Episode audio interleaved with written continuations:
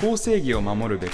デモ活動を主導するアレックスさん大学生活に幻滅し休学その間無気力と自己嫌悪に陥りながらもひたすらバイトをしていた中で偶然デモへの道筋が予定があっても直前で行きたくなくなる自称省エネの彼が家族との壮絶な逃亡そして一歩踏み出した現在について強く穏やかに語ってくれています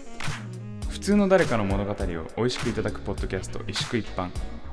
始まりますこのポッドキャストはボスとカルピスでお送りしますあの夏休み期間なのでそうそうそうそう そう人員を削減して旅行だ帰省だって言ってそうそう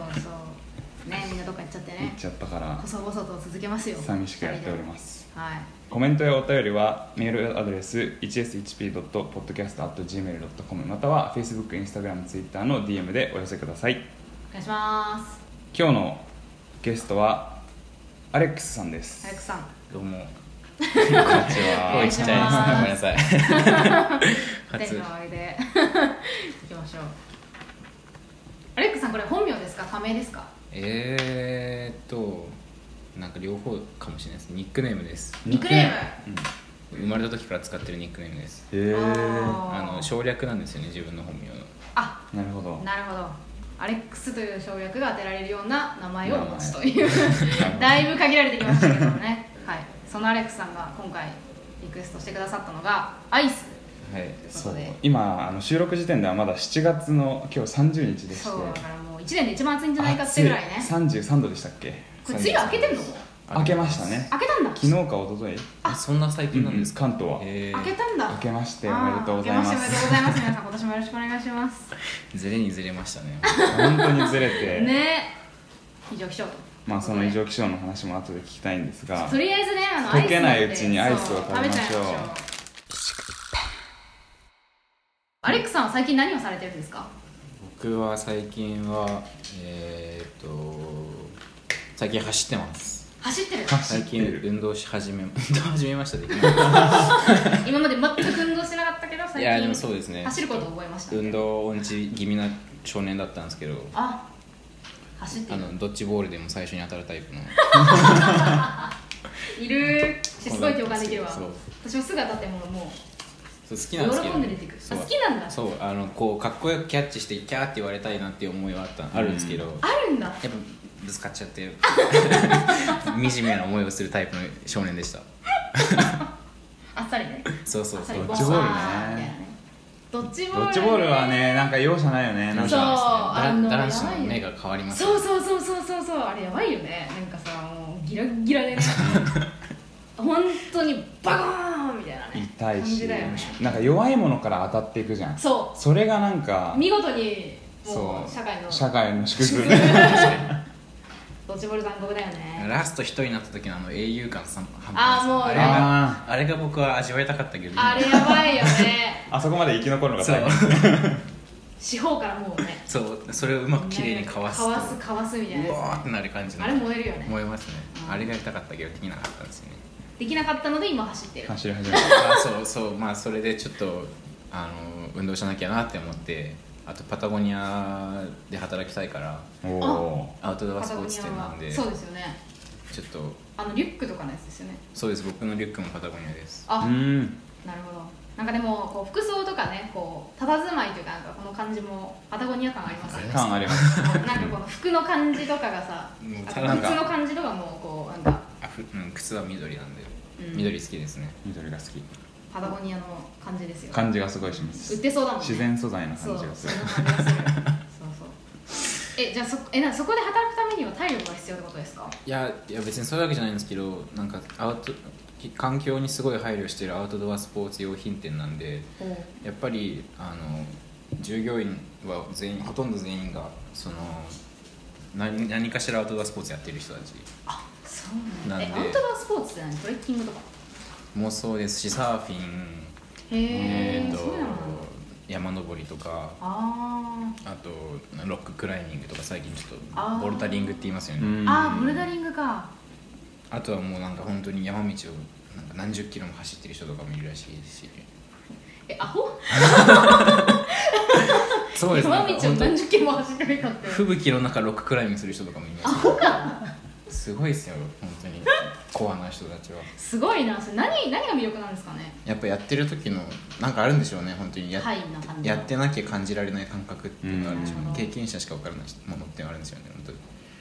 えでもじゃあそのアウトドアスポーツを始めるんじゃなくてとりあえず走ろうみたいなそうですね今アウトドアスポーツしたら多分死んじゃうんじゃないかな いきなりねうんそうそうだよねまずちょっと走って体力をこう作っていっはいてちょっとそのあパタゴニアで働き始めたら従業員の人たちとどっか行ったりとかできたらいいなみたいなウェイだなす思ごいいをウェイだな上になりたいですねウェイになりたいっていうえー、フライデーズ・フォー・フューチャーっていうのはご存知でしょうかえっ、と めっちゃリスナーに聞いてますよ急になんか違う番組みたいになってるけどあ本当にスウェーデンの女の子が何年前ですかあれはい やもう去年です去年か去年の10月うでんす、あそうなんだ去年の10月なんだもうだいぶ前のグレタ・トゥーンベリという女の子が学校を金曜日にサボってあの講義をするっていうのが多分始まってでそれが今世界中に広がってると思うんですけども何に対する抗議なんですか地球間違えた気候変動ですね 気候変動に対して何も知らないしない大人がしないということに対する危機感だと思うんですけども、それがまあ東京にもあり、そうですねアレックスさんはそこでまあ中心的な活動をまあ役割を担って、まあ中あそうなんですか中心というか、まあ、メンバーの一人として、えー、あのえ学校行かないんですか金曜日えーっといやー本当にあれですねあの僕が入ってからもう本当最近入ったんです3月に入ったんですけど1回だ一回デモを企画してここ行ったんですけどでも1週間2週間前は本当に学校行く暇なかった ですねめっちゃサボってましたそれはもうデモの準備のためにそうそうデモの準備むしろデモの準備が大変すぎて学校サボるっていう、え何をそんなにすることがあるんですかデモいやーもう本当大変でした本当に大変でしたちょっとデモのやり方を教えてくださいえっとですねまずあのまあ企画から始まるじゃないですかあデモの企画イベント企画みたいなイベント企画っていうか、まあ、全部 いつどこで何をするかってこそとうですそうですねそうでですどねれくらい呼ぶかっていう話ですよねでまあいつはもうすぐあの5月24日だったんですけどうんうんうんそれなんで5月24日かっていうとあのフライデーズ・フォー・フューチャーの一番大きいイベントうのんグローバルストライキっていうのがあるんですよおうそれはもう文字通りあの世界中で行われているフライデーズ・フォー・フューチャーのストライキを1日にあの全世界で行おうみたいな同時多発的にやると同時多発的にゼロですね ー、テロではないですはいはいデモです同時多発デモ同時多発デモですね、はいを行うことによって、まあ、話題性をもっとまあ大きくそうですよねうんしようみたいな、ボンボンみたいなそ感うじそうですそようねそう世界中で子供たちが声を上げてるみたいなうんなるほど感じにしようみたいなのでえっ、とまあそれがあるんですけどそれが5月24日でそれを僕とそのあと3人で企画したんですよえすごいじゃあ本当に中枢ですねそう首謀者です ねはいそれでそうそれでまあ場所日にちは確定してたんですけど場所がもうめちゃくちゃ大変でしたそれはそのどこも許可してくれないってこそとうなでんですすかよ基本的にあのーやめてくださいまあでもデモ自体はやっぱデモって道路で行うものなんで、うん警察に通さなきゃいけないんですようんあそこのその出発地と到着地のそうそうそう警察署に届け出るのが必要なんですよねへえだからまあそれは警察署に行けばいいんですけどやっぱりその出発地と到着地は場所どっかの何て言うんでしょう施設じゃなきゃいけないうんうんうんっていう理由であのどの施設もやっぱり結構嫌がるんですねえあーそ施設って何のです出公園とか公園とかあとああの僕が僕たちがやろうとしたのはあの国連大学とかうあんー渋谷まあのあのそうですそうです 国連大学の場合はその出発地到着地としては全然使っていいけどそのなんか政治的な色が出てる演説とかはできないとうん国連大学もダメなんですかまあでももちろん国連ってやっぱりその肩を持っちゃいけないからあそっかやっぱりそれは困るっていうだろうなっていうあれはあるんですけどやっぱりそうなんだでそういうで代々木公園とかもいあのダメなんですかダメでしたあんなプライドのパレードとかやってんのにダメなんですかやっぱあれはなんか1年前ぐらいから予約しなきゃいけないんですってへ1年そうなんですよだからあのアースデーとかもあるじゃないですか、んあれも多分1年前から予約してるんでしょうね多分なるほどじゃあある程度歴史あるやつはそうやってこうもう毎毎そう年そう毎そう年そうのルーティンみたいなのがあるけど初めてやるってなるとパッとではダメみたいな結局どこに決ま結ったんですか局は、えー、と日比谷の環境省の周りを歩きまし環境省だけはたなんか許してくれたもうこれあれなんですけどあの警視庁まで行って警視庁の人たちに許可取ってで面白い話はその警視庁の人たちめっちゃあれでしたあの前向きでしためっちゃ応援してくれましたいいよみたいなへえー学生でこんなことやってんだ偉いねみたいなこと言ってくれてすごい印象変わるそうめっちゃ僕も印象変わりましたなんかすごい険しい顔で、ねなんか癖つけてなんか否定していくんだろうなと思ってめっちゃ震えてたらすごいフレンドリーな人たちで、へーかっけえこの人たちってちょっと思いましたねえそれって事前にアポイントメントとか取るんですかととそう僕の友達がその一人工学部の子がいておおえ強いんですかめっちゃこう味方強い強かったです強い人いたなんかそのデモを取るときにあデモじゃないデモの場所としてそのあの予約するときにやっぱりなんかすごいグレーな言い方するんですよなんかノーとは言わないけどそのちょっといやいや良くないかもしれないですねみたいなこと言うんでその僕の友達が条例渋谷区の条例とか全部読んですごっでなんか強っその条例に反してなければ取れるからっていう理由でその条例を見たりとかしてその、まあ、取れるか取れないかを判断するみたいなことしてくれて彼やはばいねうやんっぱなんか強い な法律って勉強するもんだなって思いまし本た当ですねいざという時役に立つってこそとうだよねめっちゃ出しますねじゃあそれでなんとかそれでなんとかそうですね本当1週間前ぐらいに取れましたすごいギリギリでじゃめあっちゃギリでした抑えてでば何人ぐらい集めたかったっていうのはあるんですかなんか、えー、と3月15日にその僕がはじめ僕が初めて参加したそのグローバルストライキの第1回目があったんですようんでその3月15日の時には120人ぐらい集まったんですようんへえ全員含めてでそのその前の前の月の2月にもその国会議事堂の前でデモっていうかなんかこうなんて言うんでしょうこう演説みたいな、うんううんんその初めての「フライデーズ・フューチャー」としてやったらしいんですけどその時東は京でそうなんです20人ぐらいしかいなかったらしくてうんなるほどでそう100人増えてすごい3月15で5月24日は僕たちはそのしかも3月の頃は春休みだったんでうんうんうんうんうんまあみんな休みだから来てくれたっていう理由そうだよでね5月24日はそのスタラの金曜日だったんでうんうんうんまあ同じぐらいでもいいかなと思ったんです100人ぐらいででも結果300人ぐらい来てくれうんうんておお予想の3倍を行って嬉しかったですねめっちゃ来たーみたいな あれどんどん増えるみたいなへー知らない人とかが来るってそことうもでうすよね全く知らないなんかインド人のなんか留学生たちがバーって来てインドの大群みたい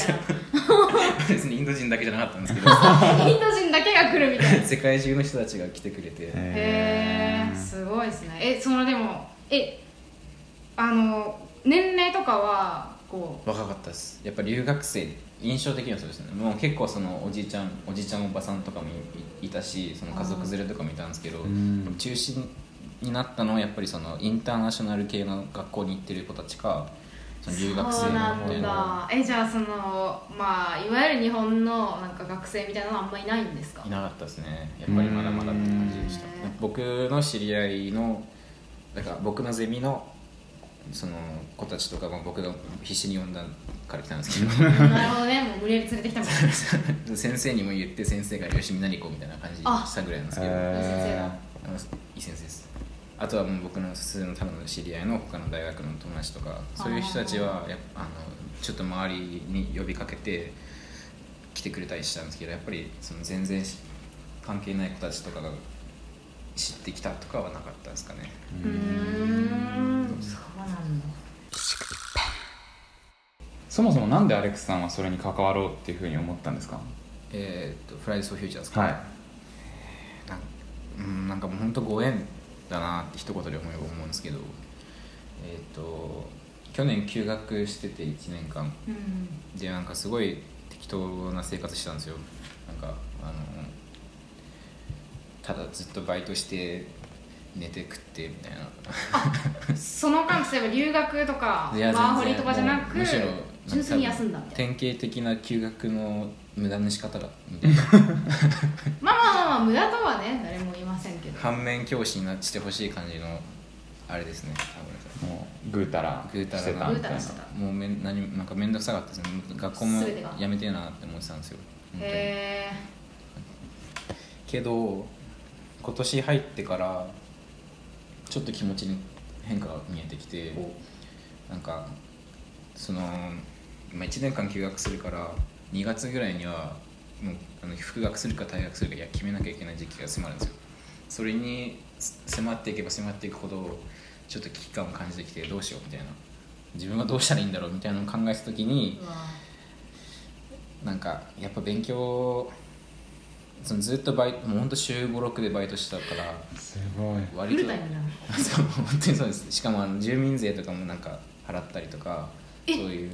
あのあそうなあんだれなるを上限超えて上限超えてたんでめっちゃほどだからなんかプチ社会人計画し経験してたんですよはいはいはいはもうそれがつまんなすぎる というか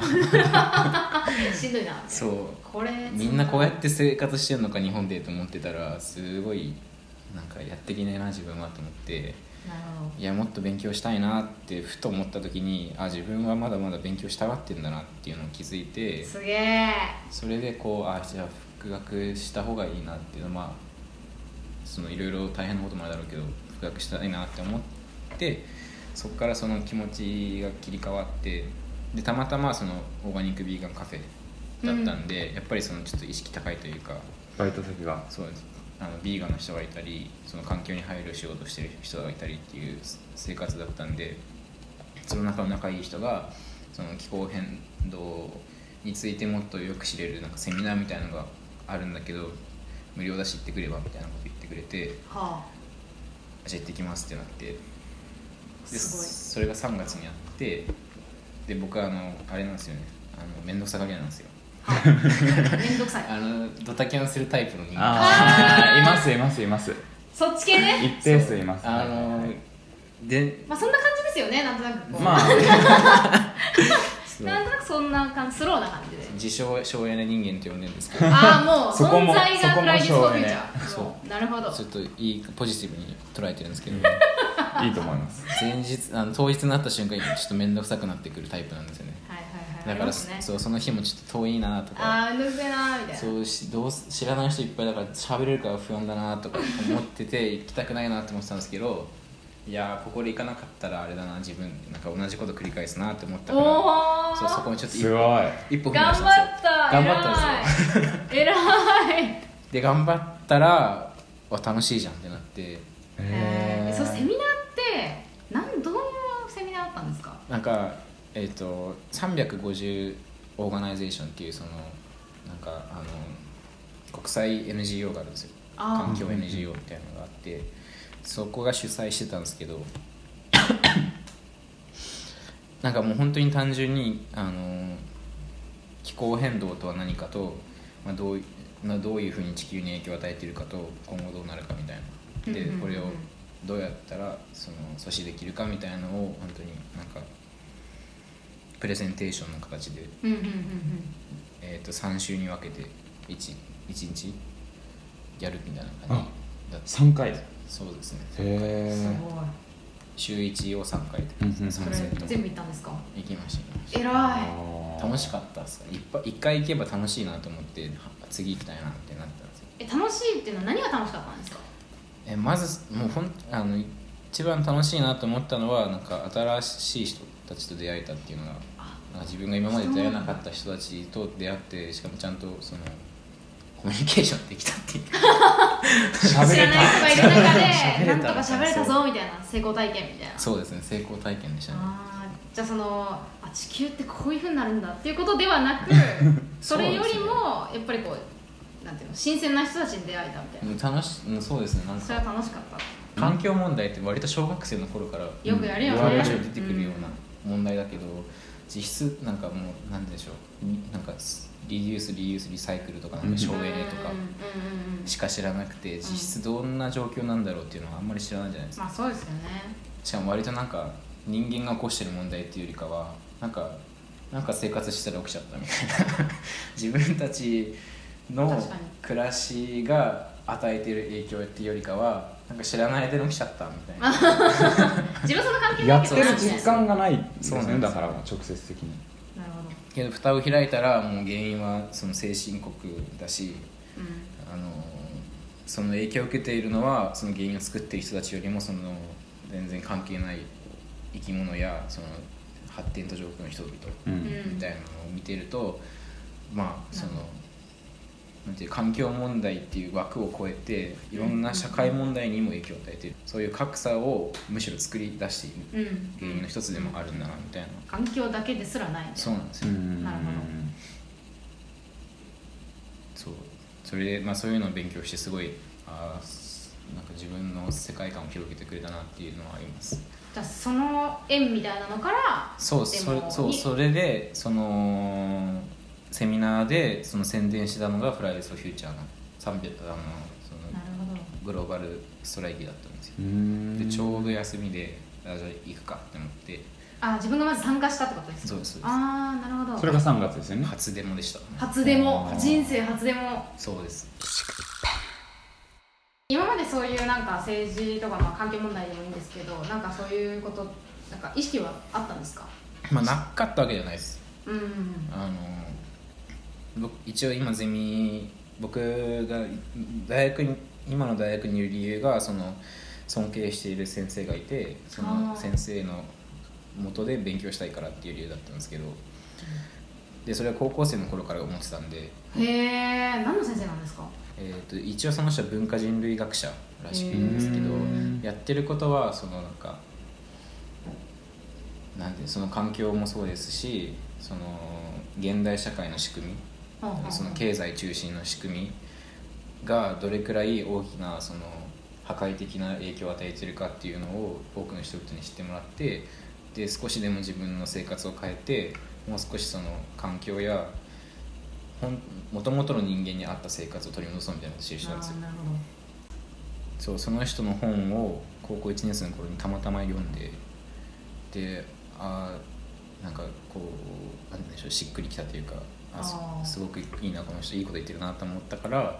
あじゃあ行こうみたいなどうんうんで行ったみたいな感じですねうんうおおんすごいですねじゃあ、うん、割とその意識はあったそうです自ね分もそういうなんか社会に何かかなんていうの還元できるようななんかまあでもこうなんしかたいなみたいな多分でもみんなそんな感じじゃないですかねどっかどっかしらでも持ってると思うんですけどねみんなあ思いませんかね思わないどうなんでしょかうねねうんどうなんなでんすかかいろんな人がまあそうですねでもなんか結局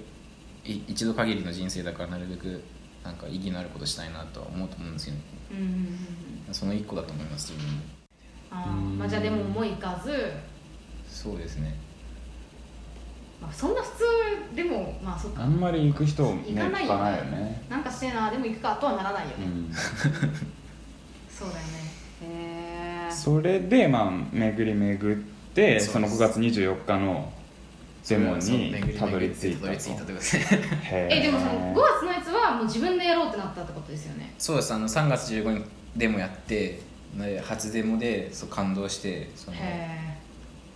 デモって基本的に歩き回りながらその叫ぶの叫ぶんですよ、え、そうでもその叫みんなに叫んでいるところとかその一人一人がちゃんと自分の気持ちを持って動いてるっていうのが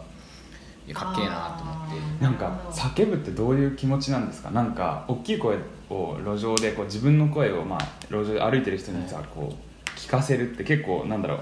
勇気いることなんだろうなって思うんですけどめっちゃいりましたえ最初あの第一声は何だったんですか覚えてないですかそのなんかいや覚えてないですねデモのでもそうなんかなんだっけなでも決まり文句があるそうですようねんいやこの決まり文句はもうあのフライデーズ・フューチャージャパン日本だけじゃなくて世界中であるクライあの決まり文句なんですけどクライメート・ジャスティスって言葉が存在するんですようんうんまあそのクライメートは気候って意味なんですけどジャスティスは正義でそのうん気候正義って日本語でな訳すんですけどうんうんうんなんか日本人にとってはすごく聞きにくい言葉聞き取りにくい言葉っていうんですかねなうんんクラかイメートジャスティスが分かりづらいうん海外で言うとなりなんとなく分かるんですよああクライメート・ジャスティスって言われたらまあこんな感じだよねみたいなけど日本人にとってあんまりよく分からないと思うんですけどやっぱりその意味的にはそその気候変動って自然現象じゃなくてもう完全に先進国とかそういうあの帝国主義っていうかそういうその力を持っている人たちがうんそのその力を行使して多くのものから搾取したりその奪ったり、うんあの彼らのは文化を破壊したりとかそういう行為の連なりの最終地点がその気候変動なんだっていう認識があるんですよね。うんなるほどねだからそのクライメートジャスティスっていうのはそういうその帝国的なその力をふ振り回している人たちの力に抗ってその地球上全てにあの人間だけじゃなくて動物や自然にもその正義が行き渡るようにみたいなっていうのなるほどを一言にまとめたなるほどっていうのが一応あるんそこまだとで含意されてるそうそうそうそうなんですね正義って言われたらなんかその貧しい人とかその虐げられてる人って人ってイメージですけどクライメートジャスティスの場合はもう人の枠を超えてあ地球上に正義をみたいへえそうえじゃあえじゃあもうクライメートジャスティスめっちゃ叫ぶみたいななそうだからなんかそのリーダーっていうかそのデモをこう引っ動張ってかし引っ張っていく人たちが「What do we want?」って言ってはそのほあの一緒に歩いてる人たちが「クライメートジャスティス」って言ってあへえそれリズムはえっ、とですね「What do we want? クライメートジャスティス When do we want it now?」みたいな。あこれでも世界僕もいろいろ動画とか見たんですけど世界中でも同じことみんな言ってますよーねあそうなんだ、じゃあもうこの流れをうわーっとそんな感じですななんかだからすごいいいことを言うよなんか僕の尊敬してる人が言ってたんですけどいいことを言うよりも同じことを何度も繰り返した方がメッセージ性があるって言っててほうデモのそうですでもまあでも大きいでもだったり何でもそうなんですけどだからその同じことを同じあいろんな国で何度も言い続けることによってこ人う々の入ってくるみたいななるほどなるほどへえじゃあ最初はあれかこうちょっとクライメートジャステそィうスそうめっちゃみちっちゃい声で言うたいな言ってたのが口パクもうほとんど口パクみたいな感じえでいえー、えそれ最初はでも一人で行ったんですかやもう一人友達いましたあで2人で行って誰も知らない中でちょっとだってその友達ともちょっとき気恥ずかしいっていうかねねこうなんか別にお互い叫び合ったこそとうがあるわけじゃなないいかかららこの殻を破るのはめっちゃ勇気いりましたねへえまあでもなんかこうみんな大きい声出してたらさそうですねそのうち自分も大きい声出せるようになりそうですよねそうでもなんかこのなんて言うんでしょう結構やっぱり初めてだったしすごく最近知った出来事なんで、うんめっちゃ蚊帳の外感あったんですよ最初もうみんな集まっててちょっと遅刻しちゃって おい省エネで5分行ぐらけいよ遅刻しちちゃゃんっとて だからもうみんな集まってなんか演説始めてたんですよあでやべなんかもうちょっと始まってるみたいなやばいやばいやすばいでにねちょっとやばいやばいですねはじなんかその外側外側にちょっと近づいてでも6割ぐらいはでも外国人でしたああそう、えヨーロッパ系は、そうなんだオーストラリアとヨーロッパ系とかだからねなるほどそうそれでなんかおおやってるわってなっててでもう全然もうみんな話し合ってるけど自分たちも誰も知らないからちょっと話しづらいみたいな中でなんか日本人の学生っぽい集まりがあったから勇気出して話し上げましたねおおこんにちじゃはあみたいなナそンパみたいれなそうちょっとナンパみたい な半分ナンパしてた半分ナンパみたいな感じデでモでナンパありです よなるほどでもそうですねそれであのその人たちと一緒に声なるほど出し合ったりおおたおお互いがどういう状況なのかみたいな話し合ったりうとかしてーんまた新しく友達を作ってみたいなデモってやっぱ怖い印象あるじゃないですかでもまあ割とこれ僕あの学校でちょっとプレゼンやった時もその来てくれた人たちにデモについて聞いてみたらやっぱちょっと怖いとかへそえの暴力的みたいなあうーんでもまあ実際そうですなよるねほど暴徒化するみたいなフランスとかはすごい激しいってよく言いますしだから僕もその印象が、まあ、なかったわけではないんですけど実際やってみたら全然違ったしうんそのなんかみんな結構ニコニコしたり冗談になったりそんな感じなんですかそうなんですよみんなそんな真面目に叫んでるっていうよりかは割となんか本当レインボーパレードみたいな感じであワイワイガヤあガバイヤバイうん音楽とか流すんですかな流してましたねあそうなんだ小学生も来てましたしへえめっちゃ叫んでました小学 生まあ叫ぶのに関してはも叫びたいだうけプロですね小学生はねそうだよね毎プ日ロだやよってるか叫らびそプロだようね本当にあのさっきその全然なんだっけあそう学校もう行きたくなくなったって言ってたじゃないですか、はいはいはいそれ何があったんですか気になってた何があったなんかその自分がもともとまあ尊敬していた先生がいて入りたかったっていうところにまあ入れたまあでも結局それが入りたかった理由だったからそれがたす、まあ、入った後面識持っていろいろ一緒に関わらせてもらったんですよ、うんうんうんそしたらもうなんか自分の中で大学に行きたかった理由が達成されちゃったからああなんでいいんだろうみたいなふと感じた時があったりとかあとは普通にその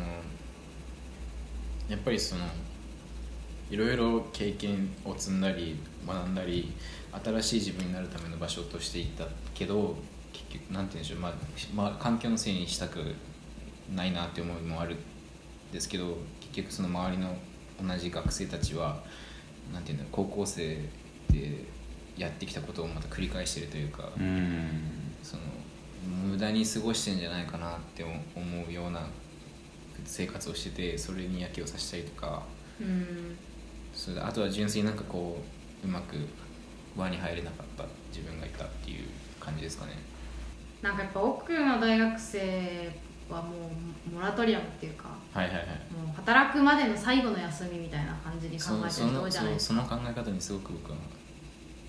共共共感できなかったですね、うんでもなんかもうやめてえなみたいなそうですねだからなんか意味ないなみたいなこの大学にいても意味なくなってきちゃったなって思ってきてしかもその高いじゃないですか大学って高いですね特に日本はだから申し訳ないなっていう気持ちもできて親にっあていうなんかそういう理由をつけてって結局そのある意味、ままその理由が間違ってるわけではないんですけどその裏で結局なんかこう自分自身に諦めをつけてる部分もあってーうんどうせ自分はみたいな何もできないみた いなちょっと大丈夫ですか ちょっ塞ぎ込んでたいやネガティブうんになってましたでそこでなんかもうこんなとこ出てってもうなんかどっか行ってやるみたいなっていうよりはああみたいなそうああどうせ自分なんかみたいなでもまあそういう日そういう時ってありますよねあります ねうん全わ然かありんないまですすけどまあその時期にもじゃあちょっとやむもう休学ちょっと休ませてくれみたいなそうですねへーちょっと一回リセットしたいなって思いました、まあ、でもやすあの休学した当初はもっとポジティブでしたいろいろもなんか経験したいみたいなこと思ってたんですけど休学した後のそのバイトの生活みたいなのが続いていくにつれてだんだんだんだんこう落ちぶれていった感じ ですやべえなあやばいですねやっぱりこう毎日毎日働くってそういうことなんですかね魂削られましたねうわーなんか友達とかもなんかつぶやいてたんですけどまあ別に学生なんですけどやっぱりそのもう毎日もう生きることに精一杯な人も働いたりとかはやっぱりなんか政治とか教養とかなんかそういうものを考えてる余裕はないなみたいなこと言ってうんてなんか気候変動もそうなんだろうなとは思いますけどね日々のそのそうそうやだることからどうにせそ追のわれて自分がやってることが結局積み重ねになって将来自分の子供がもう気候変動に苦しむってことを頭で分かっててもしんどいみたいな人はいるだろうなみたいなまあでもそれもうやっぱ考えなきゃいけないのはそういうなんか生活でいっぱいいっぱいって言ってるんですけどその生活が何かっていうのをちょっとかいなんか解き明かさなきゃそれも解決しないんですよね結局生活って何かって言ったら社会が自分たちに押し付けてるある一定の生き方だと思うんですよねうん僕が大学で一番学んだのがその本当にいろんな生き方があるんだっていうことなんですよ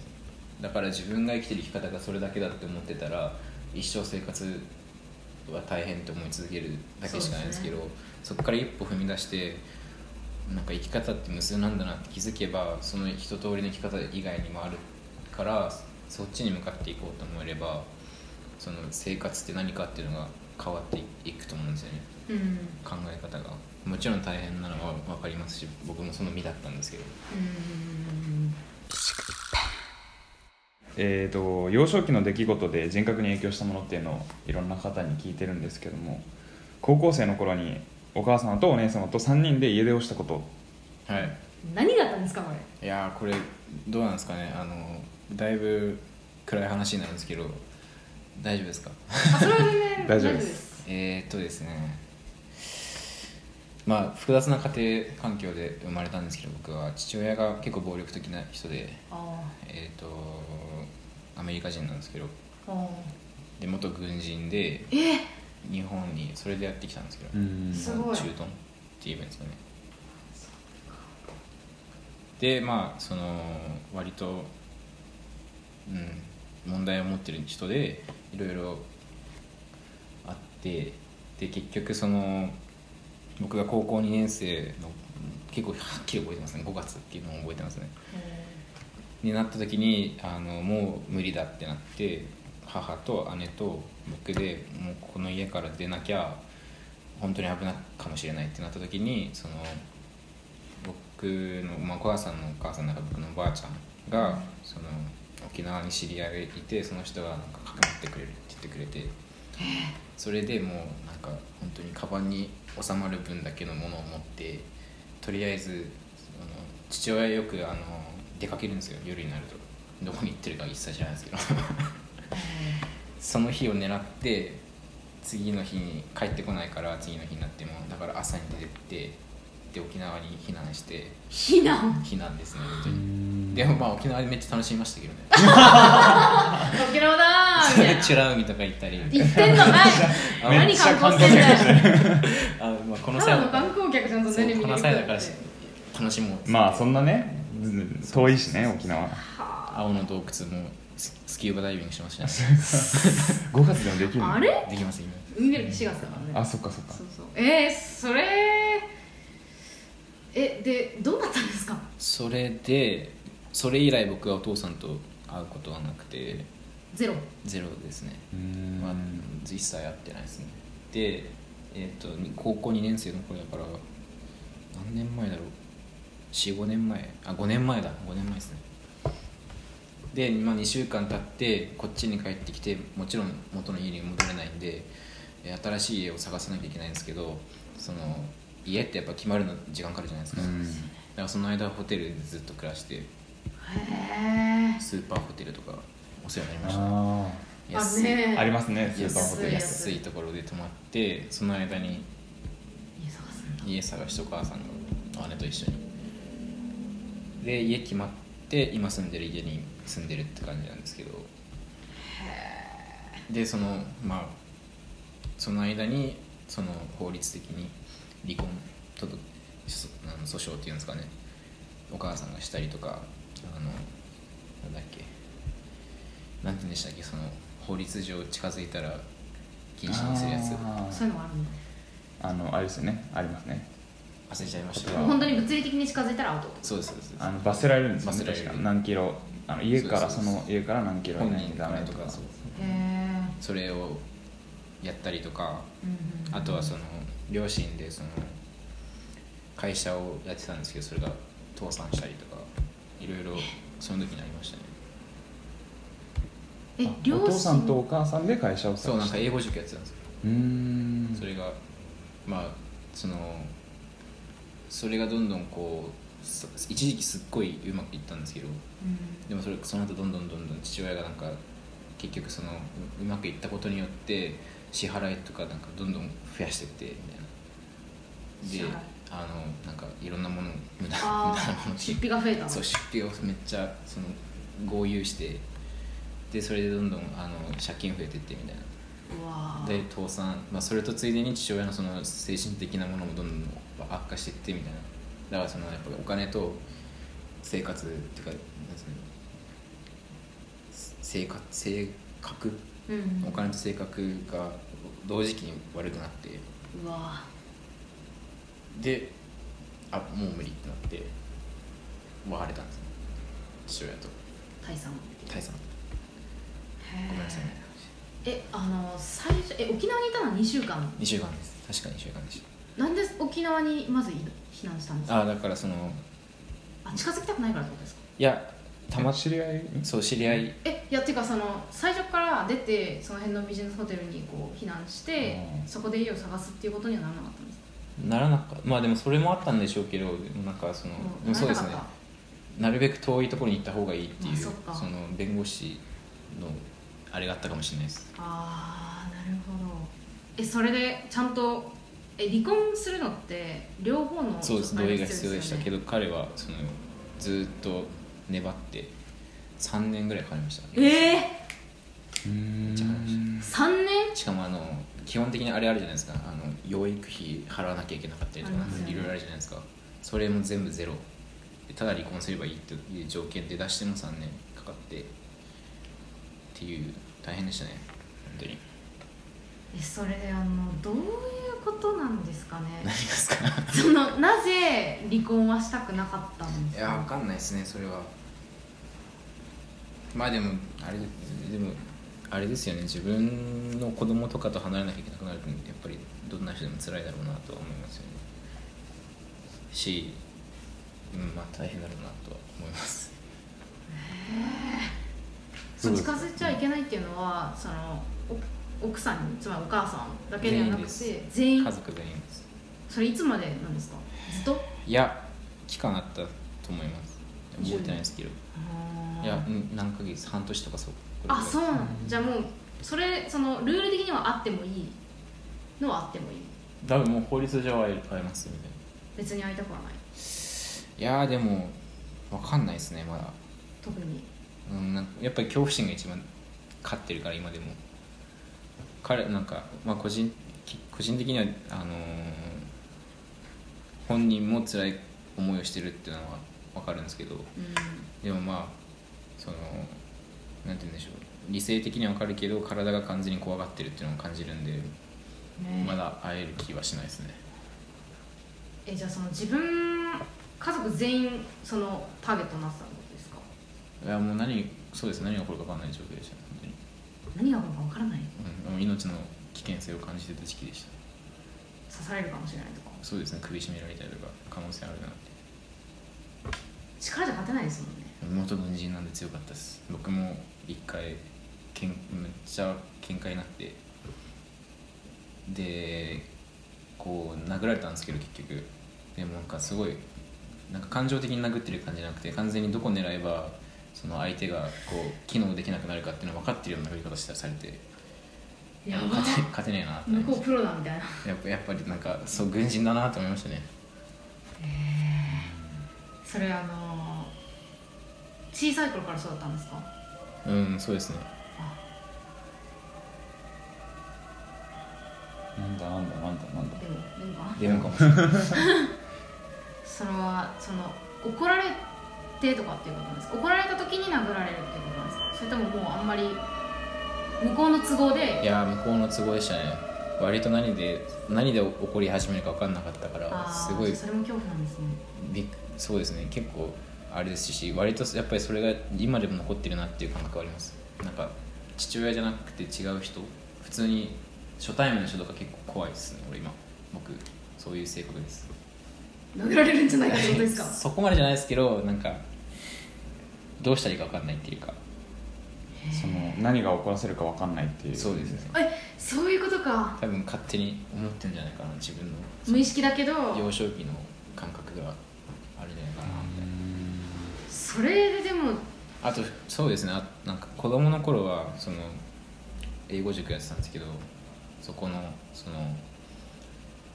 あれがあるんですよあの倉庫倉庫室みたいなところがあって、うんなんかそのと両働きだったんで家に一人でいさせるのよくないっていうことでそこにいさせられてたんですよあずっと会社の小学生の頃、だからそれであんまり人と喋る機会がなかったっていうのがあったんですけど小学生の頃にそうですあの普通子供たちってさ集まあの学校終わったら集まってみんなで遊んだりとかするじゃないですか外ででも僕それがほとんどできなかった遊ぶことはなく倉庫にんでそ,、まあ、その中でちょっとあれですねあれで遊んでましたおもちゃで えええお姉さんはどうしたんですか何歳ぐらい離れてるんですか4歳離れてるんでああじゃあお姉ちゃんの方がまだあれしあの他の人と遊んだりとかしてましたねやんちゃな子なんで子だったんでえーそれでも特になんだろうこう寂しいとかはなかったんですそれが当たり前だと思ってましたか当たり前でしたね本当に今思えば絶対当たり前じゃないなって思うけど全然何の違和感なかったですねそういうもんだなと思本っ当に思っててましたでも今蓋を蓋を開いて考えてみたらああれみたいなあれはあれは何だったんだろう あれは隔離だったのかなみたいな えでも子供の頃はそんなの分かんないー、分かんないえ親が殴るのもそういうもんだと思ってましたかあんまりなんか殴るっていうのは本当にい割と一回きりでしたかなんかその完全な暴力っていうよりかはその定規叩いたりとかベルトで叩かれたりとかなんか割とそのなんよくあれなんて言うんでしょう昔のはいはい教育方法みたいなしつけそのうそうそうだからなんそうかそうそうそうなんていうのそれがそういうもんだっていう感じることも多分できうる、なるんそうなんですよねほどそれがもうじゃあそうも言ってられなくなってみんなもうこれは危限界だ危ないねってなって出てきましたね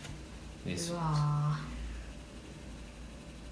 でもじゃあなおさらそのデモで知らない人と話すとかっていうのいやそうそう怖そうはかったっすでもまあだんだんだんだんやっぱりなんとかなれ慣れてきてるのかなと思いますけどいまだにあるのかなと思いますえバイトとかって接客業ですか接客最初はもう怖かっためっちゃガリガチガチでしたえーガチガチで「いいらっしゃいませ」いいらっしゃいまガシせャンおひお部屋ですねそう本当に怖かったですねやりましたいやあそこまでは意外と意外とうまくいき意ま外したと OK これがじゃあもうそっかでも今に影響してる部分があるってことですねのかなって、まあ、でも幼少期の心理学的に幼少期の頃って相当やっぱり人形なんて言うんでしょう人格人格形成形成に影響するって言われてるから、その高校生の頃も結構勉強しましただから自分の状況を知りたくて そう心理学みたいなアダルトチルドレンっていうのを勉強してましたアダルトチルドレン聞いたことあるなんなんかも、うん元はそのアルコール中毒の両親の間で生まれた子供たちが最終的にその暴力とかその虐待を受けて成長した後にそれが後遺症として残って人格に形成されちゃうっていう、あの勉強だったんですけど後にそのアルコール中毒だけじゃなくていろんな要因があるっていうのが分かってそのいろんなそのアルコール中毒薬物中毒あと普通になんか精神的なうんものとか。うんそういうのでその親から虐待を受けた子どもたちが育つとどうなるかっていうのを研究する勉強みたいなのがあるんですけどそれめっちゃ高校生の頃読ん本を読んでましたねそれに関するへえそれでこう自分の状況を客観的に把握するみたいなすしようとしてました結局できなかったけどあうんあれですかやっぱそういうのは全然何の救いにもならないというかなんかそのマジでマジでクソだなみたいな感じなんですか まあでも的を射てる部分もあるのかなと思うんですけどでもやっぱりなんか結局その目の前の人間を一つのそのラベルばラベル張りっていうか、うんこれって決めつけてるから結局最終的に分かんないのかなってうわーもうこれで全てが今もう明らかになりましたよねそうそうなんかそういうのを経験してるんであの僕の大好きな映画があるんですけどパッチ・アダムスっていうあのあー知ってる知ってますかえ笑わせるお医者さんでしょそうですそうですそうですあれめっちゃいいよそうね泣いちゃうよ僕僕ね大好きなんですけどあれ実話なんですよね本らしいねいるんですよそうウィキペディアで検索すると出てくるいまだに生きてるっていうねあそうなんですそかうなんですよいまだにまだやってるらしいです活動をへえそうなんだそうそれどをういう映画ですかえーなんか病院になんか道家みたいなあれお医者さんがそうするんでしたっけえっとですねなんか、はい、最初から説明するともともとその自殺未遂のをした主人公なんですけど男の人ででその人がその精神科に行ってあの要領するんですけど自分から志願してでも結局気づいたのはそういうなんか精神科の先生が自分を治してくれたんじゃなくて患者とのその関わり合いでそのクリエイ想像力を持って患者の状態を良くする笑わせて状態を良くすることによって自分すら幸せになったっていう経験を持ってあのその医者っていうのはそうあるべきだっていうので自分もそうなりたいと思ってその結構年取ったな30歳か40歳ぐらいの時からいあの医科大に行ってその医者になるっていう話なんですけどへそこでその普通の医者っていうのはやっぱ命と関わってるから真面目で真剣でその。すごくなんかそうじゃなきゃいけないみたいな、うんそしかもその80えもっとか60年代とかそれぐらい昔だったんでうん余計そういうじうん時代だった背景の中でその笑わせることが笑わせるっていうことだけでその患者を救うっていうのでもうなんか偏変人扱いされながらもそれでもなんかどんどん周りの人たちを変えてってそのどんな病気を持っててもそれその人は患者じゃなくて人間だっていうのをその自分のモットーにしてその人間らしい人間味のあるその看病をするべきだっていうのでそのなんだっけなんドクターピエロドクターみたいな忘れたでもなんかそういうのが始めたんですよねへいいこれいい映画だめっちゃいえい見やつてみ見てみます世の中に言いたいこと自分たちはつながり合って生きているもうはいすごい 始まりは僕の先生が言ってた言葉っていうかその人は結構自分の授業を通して言いたいことなんだろうなって思うことなんですけどなんか本当にその名の通りなんか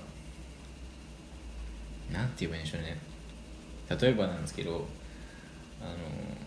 自分たちって呼吸してるじゃないですかてかあの生まれた瞬間一番最初にする行為って呼吸じゃないですか、うんその呼吸って何かって言ったら酸素を入れて二酸化炭素を出してるうんちょあのことを言うと思うんですけどその酸素だってその木々がなきゃその酸素はないですし自分たちに二酸化炭素がないと木々は生きていけないしみたいなそういうふうになんかやっぱり現代社会って結局結構個人主義だったり、自分一人で生きていいってるっていう感覚もありますし、うんなんかその自分にその全ての責任があるうんって感じさせるような社会だと思うんですけど自然界っていうかもともとはそう全然そうじゃないんだっていうのを僕は最近改めて感じたなって思って最近それは実感した感じはしますねそのなんかなんだろう何をフライデーソフューチャーを通してああそれを通しそてれを通してだからすごく結局フライデーソフューチャーは気候変動を解決させるために考えていかなきゃいけないっていうのを提言してるんですけどやっぱり、まあ、今もプラスチックありますけどうんやっぱ大変なんですよねいろいろ特に日本は大変だなと思うんですけどうんやっぱり結局プラスチックが良くないしその石炭火力も良くないしあのお肉も良くないしって知ってるけどやっぱりそれを変えていくっていうのはすごく難しくて力のいることですしその一人で変えようとしても多くの人たちが一緒に変えていかなきゃやっぱ社会は変わらないから大変だなって僕はすごく感じたんですね。まあその中で感じていくなあの考えていく中で根本的なものなんだろうなと思った時にその自分たちはつながって生きているんだっていう感覚がすごく薄れてるっていうのが一番の原因かなと思ったんですよねうん結局服装もそうですし食べ物もそうですしこの机とかこのマイクとか全部自然のものからできてますし本来ねで誰かがそれを作ってるから自分たちがそれを持っている、うんからそういう考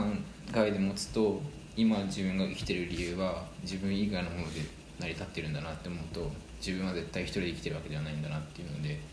その相互依存し合って生きてるんだなですそれが地球での中で暮らしていくっていうのはそういうことなんだなっていうのを実感したなって感じですすごいっすねだから本当にそうですねいやいやいやいや分かりにくいですよねでもやっぱりどこでも本当に分かりにくいでなすんかネットでも頼んで勝手にお金が支払われてそれでペッて物が届くみたいなそれがどこからこう来てるものそうなん誰でがすよ作ってるかってもの何も見えないじゃないですか、まあ、顔が見える野菜とかあるけどあんなんなんかもうさええな さそのもうなんていうのよりえもうなんていうのその1個のピーマンの他にもうめちゃめちゃ捨てられてるピーマンがあってとかそうですねなんかそういうの分かんないじゃないですかあるいはその顔が見える野菜っていうラベルを作ってる人もいるしそそうそうそうそうのビニール袋の人もいそうるし全ての顔が見えないとダメですよねあれね、うんそうだねからもうあのラベル作ってる人の顔売っ運てる人送の顔業者の顔運送業者の顔道路工事した人の顔全部あれ乗っけるべきですよねあれでもずらーってなりますずらーエンドロールみたいになっちゃいます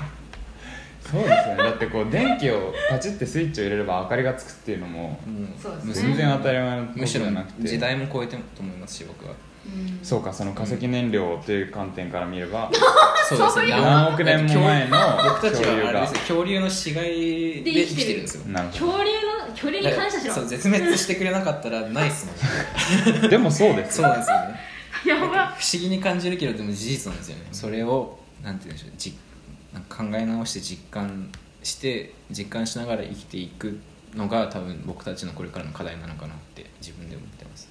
なんかこういうふうに考え直す機会があるといいですけどねまあなかなかない人もいてぜひ皆さんデ モにフライデーズ・オブ・フューチャーにデモでそれを会いましょう会いま しょうそうですねちなみに次回のデモとかっていうのは決まってるんですかえー、と一応、えーとつあのさっき言ったグローバルストライキがうんうんあと1回あるんですよ今年おそれが9月20ここさすが20お予定開けて皆さんどこですか場所 はまだ決まってないですで今あれですかちょうどいろいろやってますいろいろやってるとこ頑張ってるところ今回はそう高校生を中心にへーやってもらいたいなと思ってるんで僕たちちょっと裏方になって高校生をもうちょっと表あにじゃあダメだわ いけないあああ全然 全然デモ自体は参加するのはいいんですよねそうデモ自体も誰でも参加してほしいんであれじゃあ高校生は何なんですか高校生はその中心になってマイクにあ出るーそのマイク握ったりなるほど自分たちの思いを叫んでもらったりっていうのが高校生そうですあじゃあきみんな来てもいい全然全然あデモ自体はなるべく多い人がそうですね関わってれば関わってるほど話題性があるんでなるほどじゃあ皆さんナンパだと思ってきてくださいそうですねあのいろいろんないい人 が出会そいでうがあすりよねま男女関係なくもうすそうですねあの人一緒に出会え間るよ人間をに出会いにつながり合いますそうつながり合いましょうつながり合いましょうといううんことではいじゃあそうね一歩をね踏み出したいですよねそうですね僕も踏み出したら変わったんでいろいろとうん同じ気持ちになっていいっぱいいるとなんかそうですね僕だけじゃないと思うんですよねやっぱり、うん人生に嫌気がさしたり自分に嫌気がさしたり何事にも嫌気がさしたりっていう のは全部嫌 だみたいなねありますよねもう本当に全部嫌だみたいな人、うんもう今マジで何もやりたくねえみたいな人ぜひデモに来てくださいそうですね遅刻せずに遅刻せずに来てくださいということではいちょ最後に質問なんですけど、ははいぜひみ出したいですかはみ出したくないですかはみ出したいですねおおその心はその頃はまあなんでしょうはみ出してからが人生かなと思いますうわー大きく出た 何からはみ出たらえー、なんかむか今までの自分からはみ出したりこの社会からはみ出したり今の生活からはみ出したり結局はみ出さないと何事にも嫌気がさしちゃうっていうどんだけ辛かったんだよ